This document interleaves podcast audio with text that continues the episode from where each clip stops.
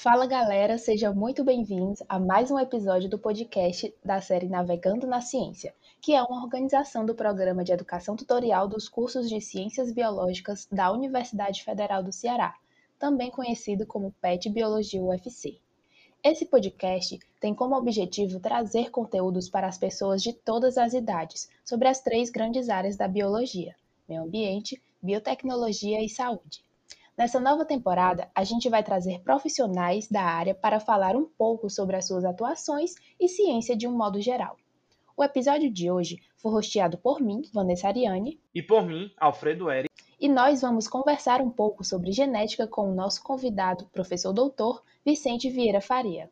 Esperamos que vocês gostem, aprendam e continuem nos acompanhando. Professor, o senhor poderia se apresentar? Meu nome é Vicente Vieira Faria, eu sou professor adjunto da Universidade Federal do Ceará, vinculado ao Departamento de Biologia do Centro de Ciências. É, na graduação eu leciono genética, principalmente para alunos de ciências biológicas e de agronomia, mas também para alunos de outros cursos da UFC, é, como por exemplo farmácia, oceanografia, zootecnia e biotecnologia.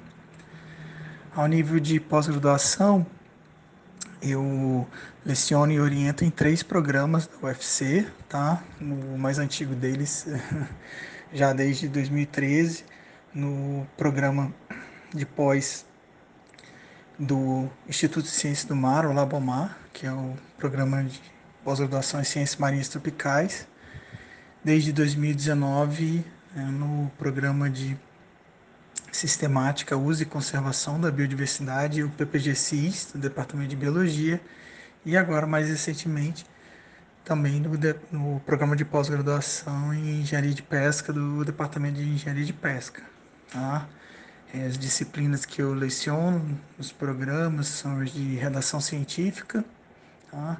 genética da conservação e sistemática filogenética. Eu também atuo como curador tá, de coleções é, daqui da UFC, tá, que são as de peixes marinhos e de mamíferos. E agora, professor, o senhor pode falar um pouco melhor para a gente sobre a sua trajetória acadêmica, onde se formou, onde fez pós-graduação? A minha trajetória acadêmica, tá, eu sou doutor em Ecologia e Biologia Evolutiva pela Iowa State University, ou Universidade Estadual de Iowa, nos Estados Unidos. É, mestre em Biociências e Biotecnologia, tá? na modalidade de Ciências Ambientais, pela Universidade Estadual do Norte Fluminense Darcy Ribeiro, a UENF. E sou biólogo, tá? formado também pela UENF no estado do Rio de Janeiro. Tá? É, eu sou também técnico em meio ambiente pelo Instituto Federal Fluminense. Professor, e atualmente, quais são os seus livros de pesquisa? Com o que, que o senhor está trabalhando? Desenvolvo pesquisas sobre tubarões e raias, né, voltadas para a conservação desses organismos. E com isso eu passo por diversas áreas, né, como biologia, taxonomia, genética, evolução, conservação, pesca, contaminação por metais pesados. É, parte dessas pesquisas é possível através de colaboradores, né, seus laboratórios especializados no Labomar, é, na Embrapa, na própria WINF. E também nessa linha de colaborações, né, recentemente tem tido colaboração com a ONG Aquases daqui do Ceará, que visa a conservação dos, dos ambientes né, marinhos né, e ecossistemas do Ceará como um todo. Tá? E isso tem permitido auxiliar estudantes da UFC a estudar outros organismos, como outros organismos marinhos, é, como, por exemplo, tartarugas marinhas, peixe-boi, golfinhos, baleias e aves costeiras é bem interessante, né? A gente vê que pesquisa não se faz sozinho, a gente precisa de colaboração de vários locais, de vários pesquisadores para a gente poder estar construindo a ciência. E tendo em vista isso, qual a visão do senhor é, de como é fazer ciência? Fazer ciência é estar tá sempre buscando o novo, né? Estar tá no limiar do conhecimento. Né? E uma vez que o cientista faz essa descoberta, ele primeiro comunica isso para comunidade científica e uma vez que esse que essa descoberta, né, essa conclusão, ela é aceita pela comunidade, né, isso se torna conhecimento científico, aí a gente tem segurança para levar isso para a população em geral. É assim, por exemplo, que uma descoberta que a gente faz na bancada, ela chega até um livro didático, por exemplo, ou chega tá, a uma aplicação tecnológica no campo. Tá? Além disso, é muito importante que nesse processo a gente tenha muita ética tá? e, e muito cuidado para que é, todo esse processo de geração de conhecimento e da formação de pessoas tá? envolvidas nesse processo leve apenas né, a uma melhoria tá? da sociedade e do planeta de um modo geral. Tendo em vista que o senhor teve uma pós-graduação fora do país e agora está fazendo ciência aqui no Brasil, é, o senhor consegue perceber alguma diferença entre fazer ciência lá fora e aqui? Existe diferença no, no ato de fazer ciência ou em questão de, de investimentos ou alguma coisa assim? Sobre é, o fazer ciência no Brasil, né, antes de mais nada, eu destacaria assim, que a ciência é uma atividade internacional e colaborativa. Assim. Portanto, assim, os mesmos parâmetros né, são adotados, precisam ser adotados tá? de maneira universal, independente de país. Então, nos fundamentos né, a, da ciência, tá? realmente assim, não há diferença entre fazer ela aqui ou, ou em outro país. Tá? Naturalmente, sim, que se a gente for comparar os países né, em termos de é, infraestrutura de pesquisa, é, volume de conhecimento é, científico gerado, o uso desse conhecimento científico gerado, né? Aí considerando é, citações de artigos, por exemplo, aí é, realmente é, é, é destacam-se diferenças entre os países. Né? O Brasil, sem dúvida, está tá à frente, está numa posição privilegiada em relação a inúmeros países, mas é, notoriamente é, nós temos países que estão em, em condições é, muito de desenvolvimento muito maior da sua ciência, né? como por exemplo os Estados Unidos, China, Reino Unido, Alemanha, França, Canadá, tá? Mas, portanto, assim, a gente precisa é, é tentar buscar melhorar, né? buscar realmente é, melhorar o, a nossa educação e a nossa ciência, sem dúvida. Tá? É, de todo modo, também a gente pode destacar alguns aspectos positivos né, da, é, da ciência aqui no do fazer ciência aqui no Brasil, é, mais aspectos positivos, né? É, particularmente aqui da UFC, né? Nós estamos aqui no, no estado do Ceará, que tem apoiado bastante a nossa pesquisa, é, tem buscado parcerias, é, tem buscado parcerias com a universidade, com os institutos de pesquisa. Então a gente é, vive um momento é, muito bom aqui nesse, nesse sentido. E vale lembrar agora, puxando né, para a área biológica, que ah, nós vivemos, né, nós somos um país mega diverso, né? E, então, sim, é, temos inúmeras oportunidades é, de pesquisa da nossa flora, da nossa fauna, tá? E nos deixa numa posição realmente bastante privilegiada nesse sentido, como cientistas da área biológica.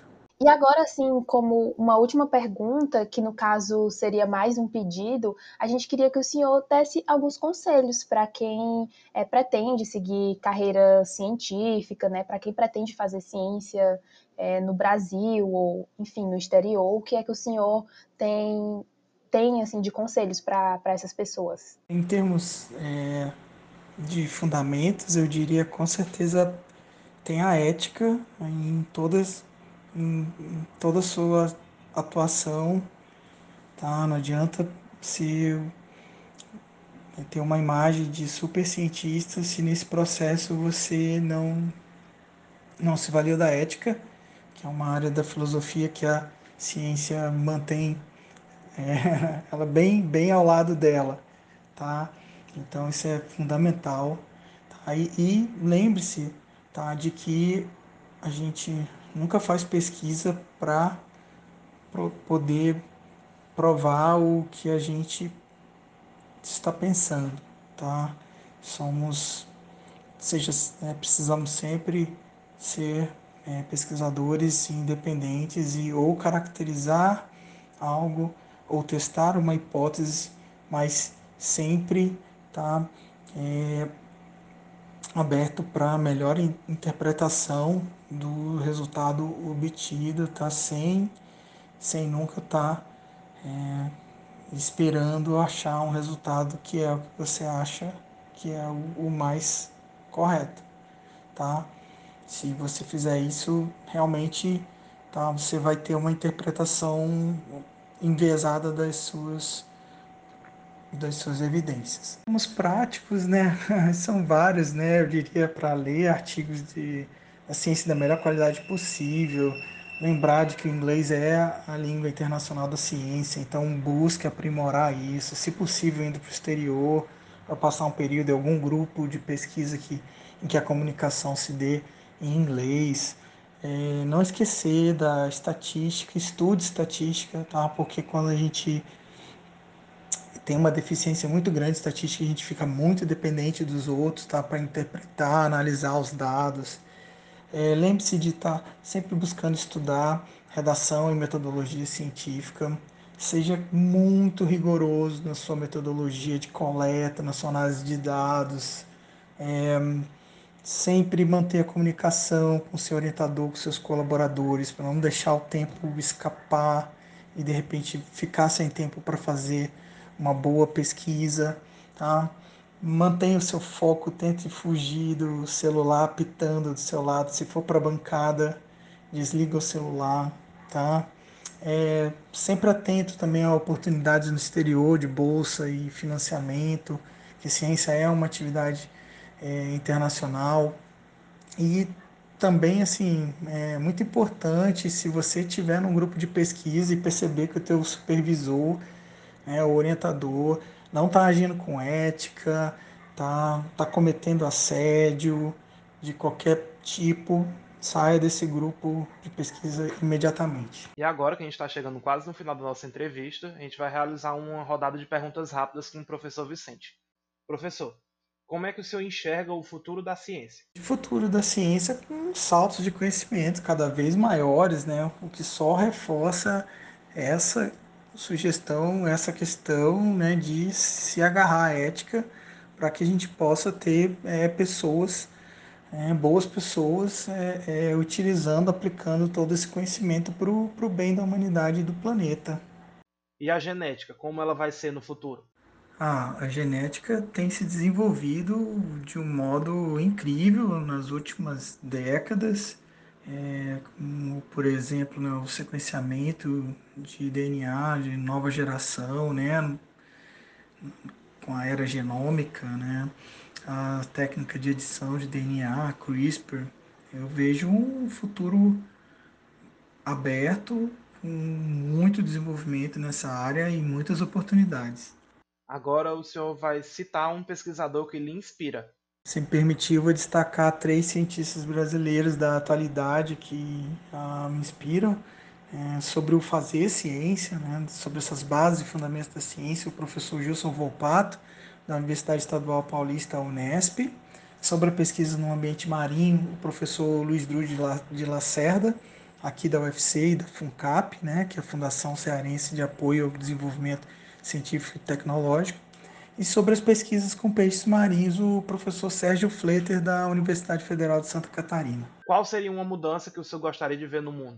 O que eu gostaria de ver no mundo era mais tubarões e raias vivos no futuro do que o que temos hoje no presente, visto que atualmente muitos, de, muitos desses organismos se encontram ameaçados de extinção. Então foi isso, pessoal. Agradecemos a quem escutou até agora. E professor, muito obrigada pela sua participação e espero que o senhor tenha gostado de participar do nosso podcast. Agradeço a todo o PET Biologia pelo convite para participar né, desse podcast e também a todos os ouvintes pela atenção.